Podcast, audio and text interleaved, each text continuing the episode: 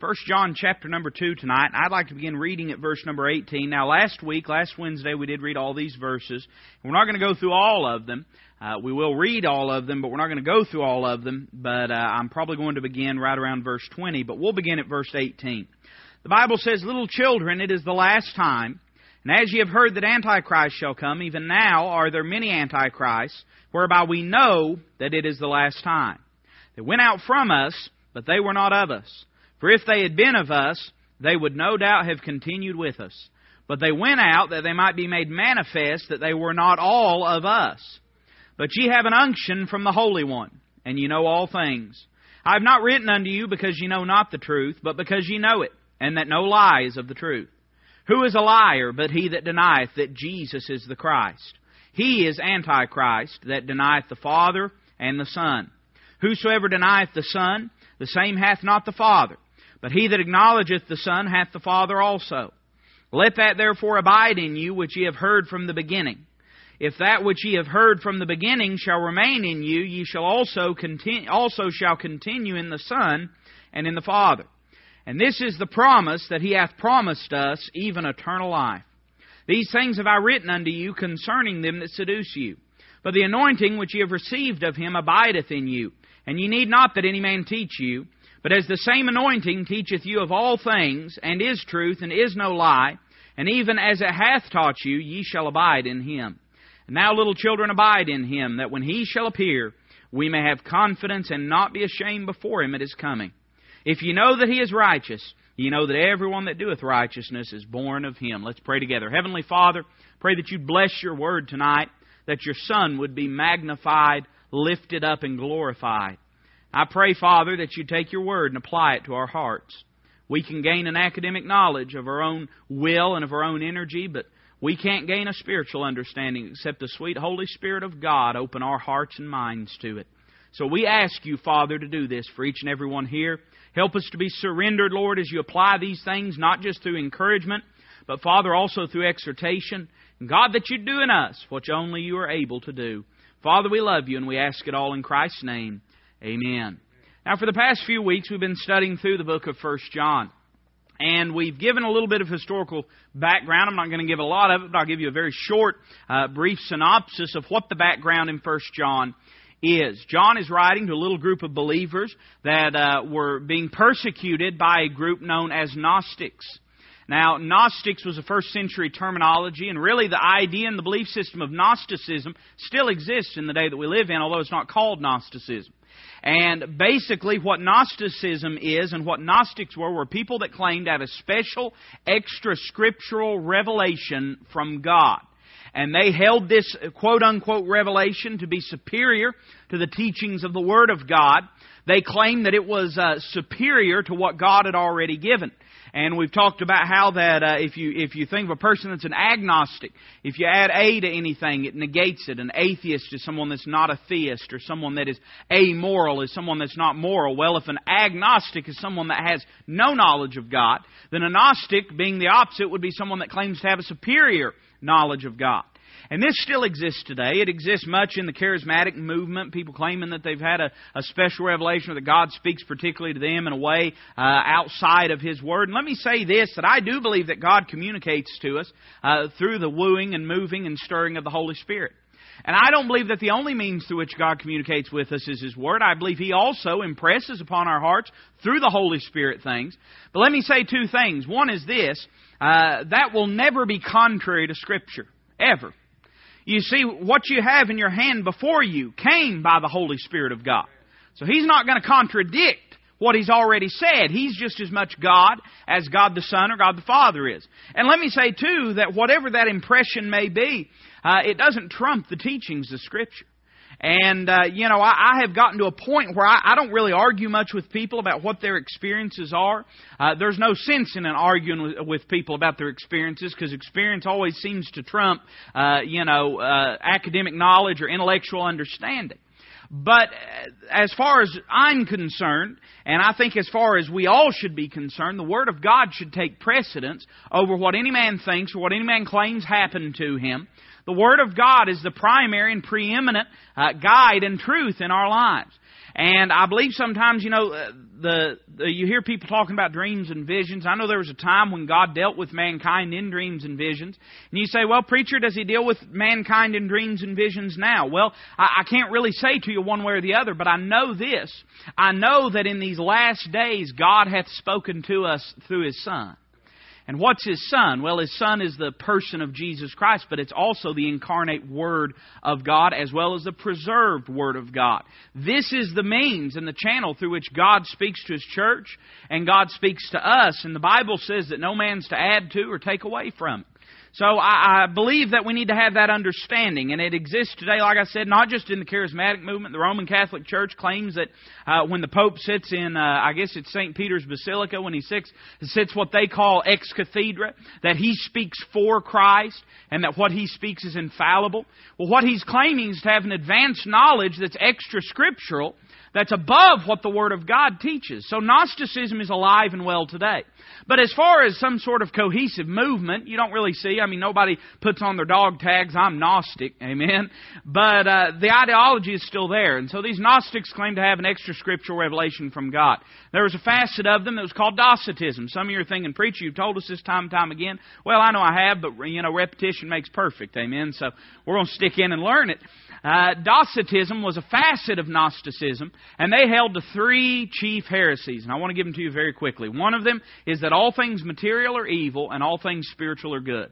So everything of the spiritual realm is good and everything of the material realm is bad. Now that sounds good, you know. I mean, we hear that and that sounds like, well, man, that that's right on key. But the problem with that is you have to reject creation, you have to reject the incarnation, you have to reject uh, the resurrection. There's much that God has done in this physical realm that is right and that is righteous. And the manifestation of His person in His Son, God manifest in the flesh, was something that was tangible. And our, uh, the Bible teaches us that the disciples, uh, you know, they could hug him. They, they could hold him. He, he sat down and ate fish with them on the seashore. And so the second main heresy that they believed was that uh, Jesus was a human and that Christ was a spirit that descended upon him at the baptism and departed from him before the crucifixion. Now you say, well, why'd they believe that? Well, there's a thing called theological consequence. And I've done a little bit of talking about this, but I, I, believe it's so important that we as Christians understand and believe and know what theological consequence is. Theological consequence is this. If I believe A, then I must believe C, and consequently I must believe G. We'll put it that way. I could have said A, B, C, but I'm difficult, you know. Uh, if I believe this, I have to believe that. And a lot of times, you know, preachers like us, we, we get a lot of heat. And I was talking about this in Sunday school. Uh, now, let me go ahead and tell you something. And this is going to go out on the internet, and everybody's probably going to persecute me anyway over it, so I don't really care. But I, I'm going to tell you right now, I, as long as whatever you watch is not ex or is not anti-scriptural or sinful or wicked, it don't bother me. It's just entertainment. Uh, let me say that I don't endorse everything that entertains me. I might turn on an episode of Andy Griffith, and I'd tell any preacher brethren that wanted to know that I'm happy to turn on an episode of Andy Griffith. But that doesn't mean that I endorse Otis getting out and going and getting drunk, or you or me getting out and getting drunk. Just because it entertains you, that doesn't mean you ought to stamp your name on it. So, having said that, and I'm getting ready to jump in with both feet. Some of y'all are going to walk out when I say this. But there's been all this controversy. If you got Facebook, you see it all the time about what do we all think about Duck Dynasty. Let me tell you what I think about it. I think it's TV program. That's all it is. It's TV program. If it entertains you, God bless you. Uh, I, I've I've never I don't like it. Mainly, I've just got this problem with people walking up to me all the time and accusing me of being one of them. You know. But if that entertains you, that's fine. That don't bother me. Uh, from what people say, it's a pretty wholesome show. Uh, but by the same token, let me tell you this: the men on that show are Church of Christ. So they believe in salvation through baptism. Now, you say, what's wrong with that? Well, there's a lot wrong with it. But let me give you an example of theological consequence. And I'm going to get to preaching here in a second, but I think we need this because we've been, uh, it's time for us to move off some milk and onto some meat of the Word. And this is part of maturing as Christians. Uh, theological consequence is this. If I believe that my baptism contributes to my salvation, if that's A, then C would be I believe that what Christ did on Calvary isn't sufficient to save me. See, there's theological consequence to what you believe. Now, with that said, are you say, you know, some of you are thinking, well, preacher, do I need to go home and, and get, you know, erase all the Duck Dynasty off my? I don't care whether you uh, erase it or watch it or buy a T-shirt. It don't matter to me. But I'm just merely saying this: we ought to be careful what we stamp our name next to, because there is such thing as theological consequence. If I believe this, I've got to believe that. Let me give you another example. If I believe that there are multiple versions of the Word of God, then I believe there is no singular version of the Word of God. That's theological consequence. And if I believe that there is no perfect inspired Word of God in this day that we live in, then I must believe that God did not keep His Word when He promised He'd preserve it. And I could go on and on. I could say, well, the- consequentially, theologically consequential, uh, I could say that if I believe there is no perfect uh, preservation of Scripture, that man has corrupted it, then man has the capability, if he can corrupt the written Word, to corrupt the living Word. Isn't that right? And if I believe that man can corrupt the written word and he can corrupt the living word, then surely the sins of all mankind placed upon him and him being made sin for us, surely that would have tainted and corrupted him and his righteousness has not been preserved. Now let me say this too. That doesn't mean everybody that reads an NIV Bible believes Jesus is sinful. They don't all believe that. That doesn't mean everybody that watches Duck Dynasty believes baptism is part of salvation either. But what it does mean is not that we need to go around and start policing everybody what they watch and what what Bible they're carrying. But what it does mean is this: we need to be careful how we live our lives. We need to understand there's there's consequences to the choices and the things that we do and the things we're a part of. And so that doesn't mean I understand, and, and some of you probably heard that fellow's testimony or this or that. I don't know. Uh, Brother Carey's diehard. He's watching him before there was a duck dynasty, you know. He's watching him just when he's selling duck calls. But, uh, you know, I don't know what the man's testimony is. I don't know whether the man's saved. That's between him and God. I know that if he's trusting in baptism to get him to heaven, then he's not saved. But not everybody that's a part of a Church of Christ church is trusting in their baptism. That's just the stark reality of it. So I'm not saying this so that you can draw these lines and say so and so crossed it so they're not saved. But I'm saying it so you understand that what we believe matters. It makes a difference what we believe. And so there's theological consequences. Back to what we were talking about.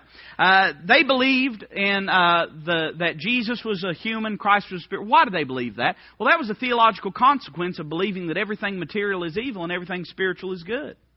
What are they going to do with the incarnation? Here's God manifest in the flesh. How are they going to face that? How are they going to explain that? So they had to concoct this ludicrous notion just to make an allowance for that. Well, let me give you a third heresy, and it really all hinges on this. They believed in a, what they called a moral superiority. They believed that they sinned like you sinned, but they were so spiritually enlightened that when they sinned, it wasn't sin like it's sin for you. And so is the mantra of relativism in the world that we live in today. You do what's right for you, I'll do what's right for me. And somewhere along the line, people just quit doing right. We just quit doing right. The reality of it is this God's Word gives us the guidelines as to what is right and what is wrong. And if we are to be right, then we have to be right according to God's Word. It's the only way to be right. We have to be right according to His guidelines, what He teaches, what He expects, or we're not really right. We can have the whole nation agree with us that something is okay, but that doesn't mean it's okay with God. And so everything really hinged on this moral superiority. Because they believed they could sin and it wasn't wrong. Well, how could they believe that? In their mind, they had compartmentalized that which was material and that which was spiritual. And they said, My body may be sinning, but I'm so spiritually above it all that it's not really sin to me. And so, consequently, they must believe that all things material are evil, all things spiritual are good. Consequently, they must believe Jesus was a human, Christ was a spirit. So these are the three main heresies. And we've been studying through and seeing why John wrote what he wrote.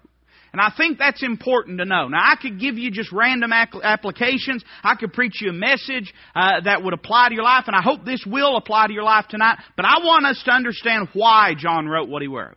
So last week we talked about the use of the word Antichrist in verses 18 and 19 and talked about how John spoke of these people that were persecuting this little church and said, hey, listen, they left you, but they didn't leave you because, uh, you know, you're not spiritual. They didn't leave you because you're wrong. They left you because they weren't of you, and they're not of God. And he says in verse number 20, he says, But ye have an unction from the Holy One, and ye know all things. I have not written unto you because ye know not the truth, but because ye know it, and that no lie is of the truth. Now, why did John write that? Well, John wrote it because you have to remember the people persecuting this church were Gnostics. They're saying, hey, we've got this special revelation from God.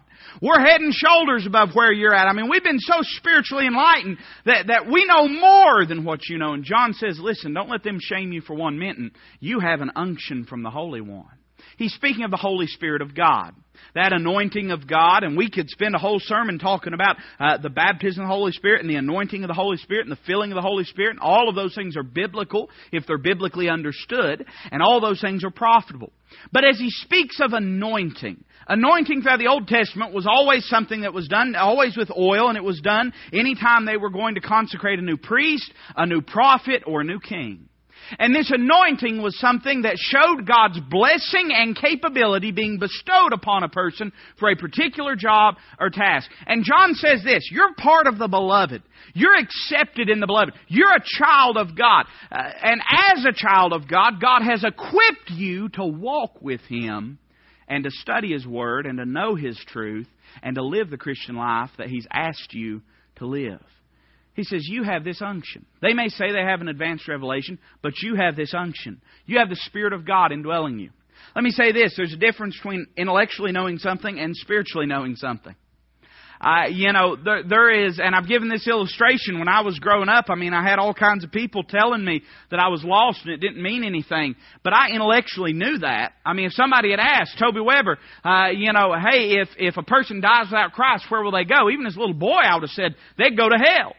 But then, on December 1st, 1997, God spoke it to my heart through the power of the Holy Spirit. And I had a spiritual understanding of it. Why do you think it is that some of the world's, and listen carefully to what I'm about to say, some of the world's greatest theologians are unregenerate people? Unregenerate. The new versions of the Bible are, are all based off of a uh, corrupt Greek text by two men by the name of, of uh, Westcott and Hort. And if you study their life and study their history, and I'm being honest now, they were some of the greatest quote unquote theologians of their day. You read other writers, and everybody was quoting Bishop Westcott and Bishop Hort. They had an academic and intellectual grasp of the Word of God that very few people did in that day. But you go through their biography, hundreds and hundreds and hundreds of pages of their biography, and you won't find a single salvation experience. You won't find a single time where any of them says, I confess myself a sinner and ask Christ to forgive me. And these are their personal letters, mind you. I mean, these aren't, when I say biography, this isn't some, you know, Yahoo over at Cornell or, uh, you know, Harvard or something wrote a biography. This was their life and letters that have been compiled, and you can buy them to this day uh, in the life and letters of Westcott and Hort. Hundreds of pages of them writing letters to people and corresponding with people. Never once do they talk about coming to know Christ and about their Lord and Savior. They were men that were undoubtedly unregenerate. They had an academic or an intellectual knowledge. But that won't get you very far. I've heard this said before, and it's said tongue in cheek, and I kind of like, uh, you know, this saying that, that you can have as many degrees as you want. A thermometer has 32 and still frozen. And I'm not, I'm not against academic knowledge. I'm not against intellectual knowledge. I mean, what we're doing here tonight and what we're doing on Monday nights is academically and intellectually deeper than a lot of what you get anywhere else. I'm not against it. But I'm saying, except we surrender to the leading and teaching of the Holy Spirit and allow it to be applied to our lives personally, it's not going to, to benefit us one inkling.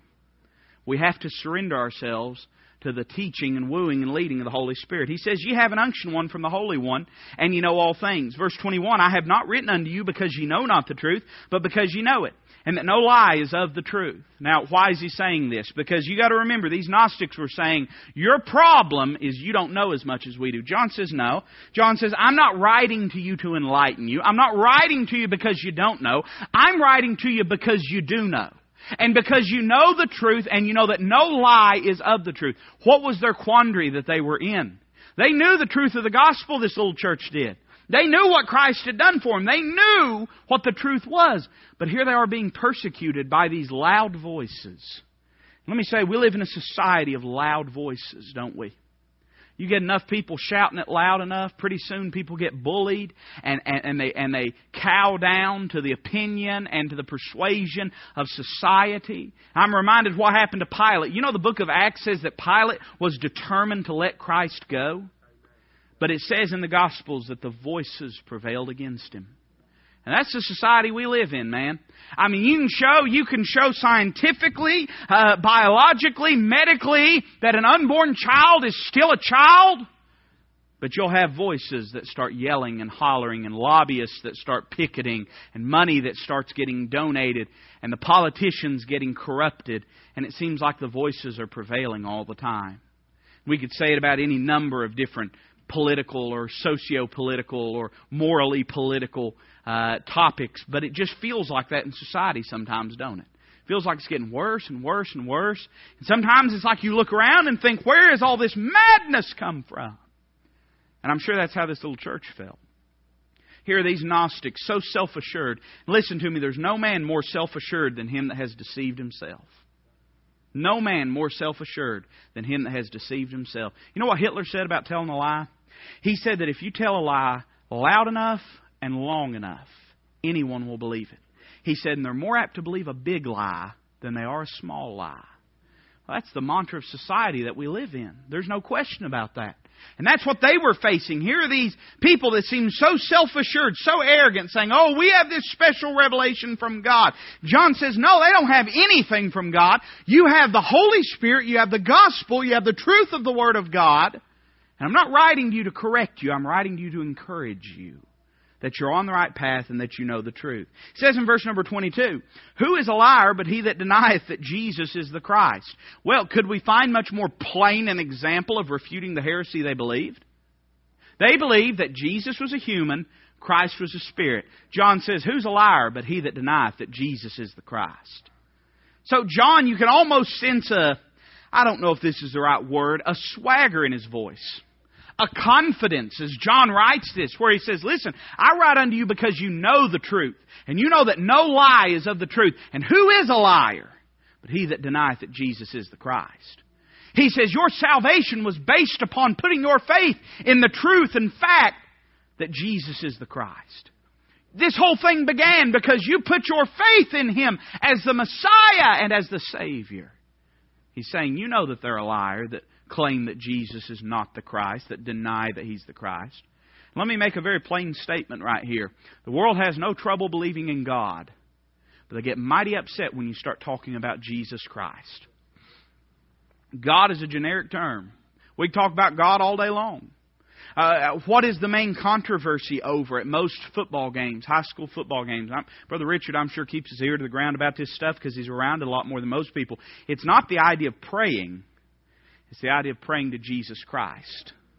That's what upsets people. Well, why? Well, you see, that, that, that is a statement or that is a name of exclusivity and of singularity. Jesus Christ, the Son of God, the Son of Jehovah. I'll tell this story again, and I and I probably ought not, but I'm going to anyway. Uh, about me and my wife were, were sitting in Applebee's one time, and uh, and and some of you, if you condemn that, that's okay. You don't have to go with us. I won't share my appetizer with you anyway. But we weren't sitting at the bar. We were sitting over, you know, some somewhere else. But you know how it is in those places. Uh, you know, some people just can't wait to ten o'clock at night to go out and get drunk like a normal drunk. They've got to go try to get drunk middle of the day at a at a restaurant bar. And uh, so we were sitting across the way, and you know those whole restaurants are all built around those bars. Everyone you go to, except for Cracker Barrel, it seems. And and so we're sitting there and, and we see this old man. And you know, you, you pay at most of these places, you pay for your pickup order at the bar. And this old man is in a suit and a tie. And he looks like a preacher. He's got the preacher hair. You know, it's like slicked back. I mean, it, it's, it's shiny like the hood of a 54 Buick. I mean, it's just sharp. And he, he's standing there and he's arguing with a young man. And I, I start hearing words like hell, you know, and not hell as an expletive, but hell in a theological sense. And I thought, well, man, that old man's trying to lead that fellow to the Lord. God bless him. And as I listened a little closer, I came to realize that that old man that I thought was a preacher was actually a Jehovah's Witness. And the drunk at the bar was trying to convince that Jehovah's Witness that hell was a real place. And at that point, I thought I'd wake up and be in my own bed, you know? And I didn't. And so I, you know, I, I, I did what I always do. I kept my mouth shut. No, I didn't do that. I leaned over, and, you know, I got the little rail, and I leaned over, and I said, Hey, preacher! And he going on just talking 90 miles an hour, and I said, Hey, preacher! Of course, I didn't think he was one, but I knew he'd answer to it. And that, that drunk pointed at me and everything. He turned around and I said, Hey, preacher, the Bible says in hell he lift up his eyes being in torments. And then he come my way, you know. he had already talked to the drunk. He was going to talk to me now. So he comes my way.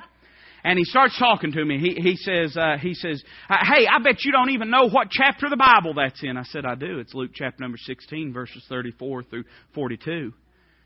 He said, oh. And he said, Well, you know, that's a parable. I said, No, sir. I'm sorry, that's not a parable. He said, No, it says, Then Christ spake this parable. I said, No, sir, you're wrong. It does not say, Then Christ spake this parable. And he said, Well, do you have a Bible? I said, Right out in the car. He said, Go get it. And I went to get up, and he sat me back down. And he said, well, well, you know, that word hell, uh, you know, that, that's the Old Testament word Sheol, you know, and that's talking about the grave. I said, no, sir, there are times that it's talking about the grave, but I think it's abundantly clear in Luke chapter 16 uh, that that's not the Old Testament Hebrew word Sheol. That's the New Testament uh, Greek word Hades. And uh, even beyond that being the word Hades, I think it's evident when you see that this man was tormenting this flame that this is not talking about the grave. And so he stumbles around a little bit, and finally he says, uh, well, whose God do you worship? I said, I worship the Lord God Jehovah.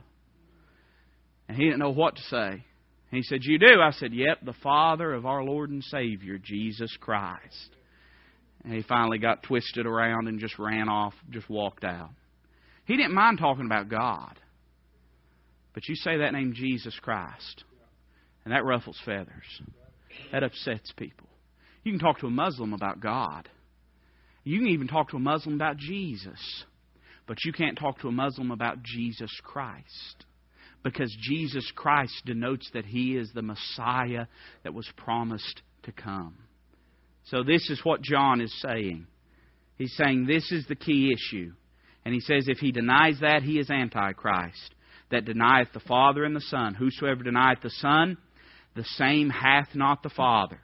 But he that acknowledgeth the Son hath the Father also. Now, he said that one of the ways you deny Christ is by denying that Jesus is the Christ, that he's the Messiah. And then he says it doesn't matter what else they say, if they've denied Jesus Christ, they don't have the Father. And we can have all the presidents, politicians, popes, preachers in the world that can say they have a relationship with God. But if it's not through his Son Jesus Christ, Christ said, No man cometh unto the Father but by me. That's the only way. So this is one of the key issues that John deals with. He says in verse 24, Let that therefore abide in you, which ye have heard from the beginning. If that which ye have heard from the beginning shall remain in you, ye also shall continue in the Son and in the Father. Now let me say that we have a certain expectation of language in our day that we live in.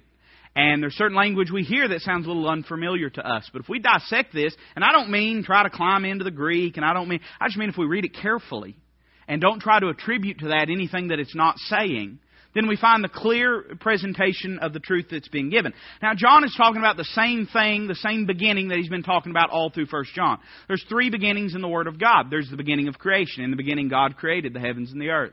There's the beginning before the beginning. And you say, well, what do you mean? Well, there's the state of existence before there was ever a state of activity. And what was that state of existence? John 1 1. In the beginning was the Word. Not in the beginning the Word was created.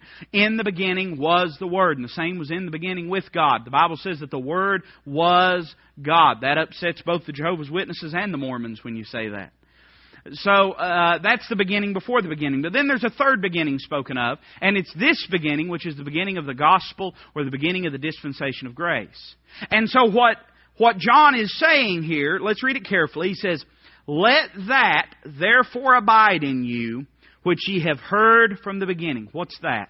The simple gospel truth that Jesus Christ, the Son of God, God manifest in the flesh, came to this earth, died for our sins, became our sins, was buried, and rose again the third day according to the Scripture. Or, as 1 Corinthians 15 gives it to us, Paul says, I deliver unto you that which I first also received, how that Christ uh, was uh, crucified and uh, buried according to the Scriptures, and the third day he rose again according to the Scriptures. So that's the basic gospel. We have to understand who the person is that we're speaking about of Jesus Christ. Some people say, well, I just believe Jesus died. Well, it's not enough just to believe a historical figure named Jesus died in your place. You have to believe that He's the Son of God. That's who Jesus Christ is. The Bible says according to the Scriptures. So biblically, we have to believe that Jesus Christ died for our sins, was buried, rose again the third day. That's what John's talking about. He's saying, stay on this road or in this way that you have began in. You began following Jesus Christ. He says, if that gospel abides in you, now notice two things. The first thing he says is a commandment to let them do something. Let that therefore abide in you, which ye have heard from the beginning. There's nothing where John is saying here, if you turn away from the gospel, God turns away from you. John never says, if you uh, start to believe a perverted gospel, you lose your salvation. That's not what John says here. John gives a simple commandment to let that therefore abide in you. He's saying, stay with the gospel. And then he makes a second statement. He says, If that which ye have heard from the beginning shall remain in you, ye also shall continue in the Son and in the Father. Now, there's two ways we can approach this. We can either approach it by seeing this as a statement of warning or a statement of simple truth and fact. You say, what's the difference? If we believe this to be a statement of warning, then we believe a person can lose their salvation. Because if what John is saying is this, if John's saying, by saying, if that therefore remain in you, if he's saying, stick with the gospel and if you don't, you're going to lose it, then he's implying that you can lose your salvation. If, on the other hand, this is just a simple statement of fact, if you were to just cover up the first half of that verse, I'm not suggesting we take it out, I'm just saying if you isolate this statement by itself, and just look at it as, as a statement. He's saying, if that remains in you, you'll continue in the Father and the Son. Now, why is he saying this? Because there are some that have not continued in the Father and the Son. They never were in the Father and the Son. And their big concern and their big worry is what do we believe now? What do we do now? What do we follow now? And John says, no, no, no. You put your faith in Jesus Christ. And if, if Jesus Christ, and if the gospel of Jesus Christ, if that remains in you, you'll continue in the Father and the Son. I believe there's some clarity given by the next verse. Verse 25. And this is the promise that he hath promised us, even eternal life. What's John saying? John's saying, look, you're in Christ, there's no getting out of Christ. If that remains in you, you'll continue in the Father and the Son. Well, that will remain in you because you didn't put it in you. God put it in you and put you in Him when you trusted Him. And he's saying God's made you a promise, and that promise is eternal life. He has promised you in His Son life everlasting. I'm glad that a promise isn't dependent upon my feelings. A promise isn't dependent upon my actions. A promise isn't even dependent upon my attitude. It's dependent wholly on the person that gives the promise. God promised me if I'd put my faith in Jesus Christ that He'd give me eternal life. He has done that. One day when I see Him, I will step into that eternal life, if I could put it that way. I've got it right now. I'm never going to lose it, but I'm merely saying experientially that life as this body gives way, or if this body is changed at the coming of Jesus Christ, either way, we enter into that eternal life and out of this temporal life that we're in. He says in verse 26, These things have I written unto you concerning them that seduce you. Well, that's pretty simple. John says, I'm writing to you because they're giving you a hard time. I'm writing unto you because there is a desire for them to draw you away. He says, But the anointing which ye have received of him abideth in you. And ye need not that any man teach you. Isn't it interesting that he doesn't say uh, that you should have that anointing, or hopefully that anointing, or if you do right, that anointing will abide in you? No, it's just a declarative statement. He says, The anointing which you have received of him abideth in you. And ye need not that any man teach you. Uh, but as the same anointing teacheth you of all things, and is truth, and is no lie, and even as it hath taught you, ye shall, not ye should, ye shall abide in him. So this is not a question of what's going to happen to these believers. John says, I'm writing unto you because them that seduce you, and I'm giving you some encouragement that because you put your faith in Christ, you will abide in him, because that anointing abides in you. Let me just say a quick word about the use of that word teach there. It says that self same anointing, it teacheth you. uh, that's not teach in the sense of, uh, oh, we don't ever need to study our Bibles or we don't ever need to go and be a part of a church or a Bible study, this, that, or the other. But that teach is in the context of these Gnostics that claim they had been given a special revelation that they should then convey to others.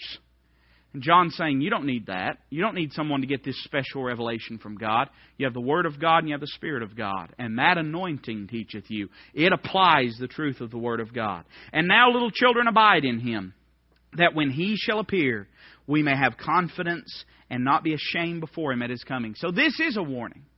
Now, it was not a warning before when he said to let that therefore abide in you. It was an exhortation. He didn't say let that therefore abide in you or else. And it wasn't a warning when he said, if that which ye have heard from the beginning abideth in you, you shall also continue in the Father and the Son. He wasn't saying that you either keep it or it don't keep you.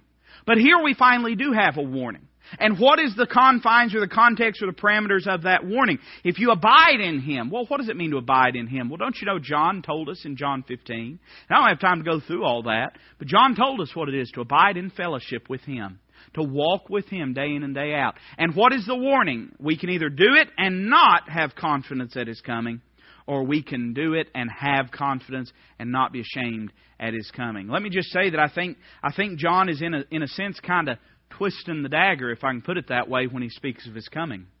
Because he's speaking of his coming in the flesh. And some say, well, you mean the revelation. No, when he comes in the rapture, he's still coming in the flesh. He's in his glorified body right now. And that glorified body is still flesh, it's just glorified. You remember he told the disciples to reach out and touch my hands, touch my side. He ate the fish. That was when he had a glorified body. And so John is just reinforcing this. That same Jesus Christ that they deny, he's coming back again. And he said, They may not abide in him, but you will abide in him and abide with him. Walk with him so that you don't have to be ashamed. And finally, he sums it up in verse 29 If you know that he is righteous, you know that everyone that doeth righteousness is born of him. It doesn't say everyone that doeth good, everyone that is moral, everyone that is a churchgoer. It says everyone that doeth righteousness. We can only do righteousness if we have been uh, had His righteousness robed about us and placed upon us. Righteousness deals not only with action but with motive. We can only have the right motive if we've been born again. A lost person can do the right thing, but he can't do it with the right motive. Only a saved person can do the right thing with the right motive because he does it to the glory and for the glory of God. And everyone that doeth righteousness is born of him. That's the acid test. What does a person's life say?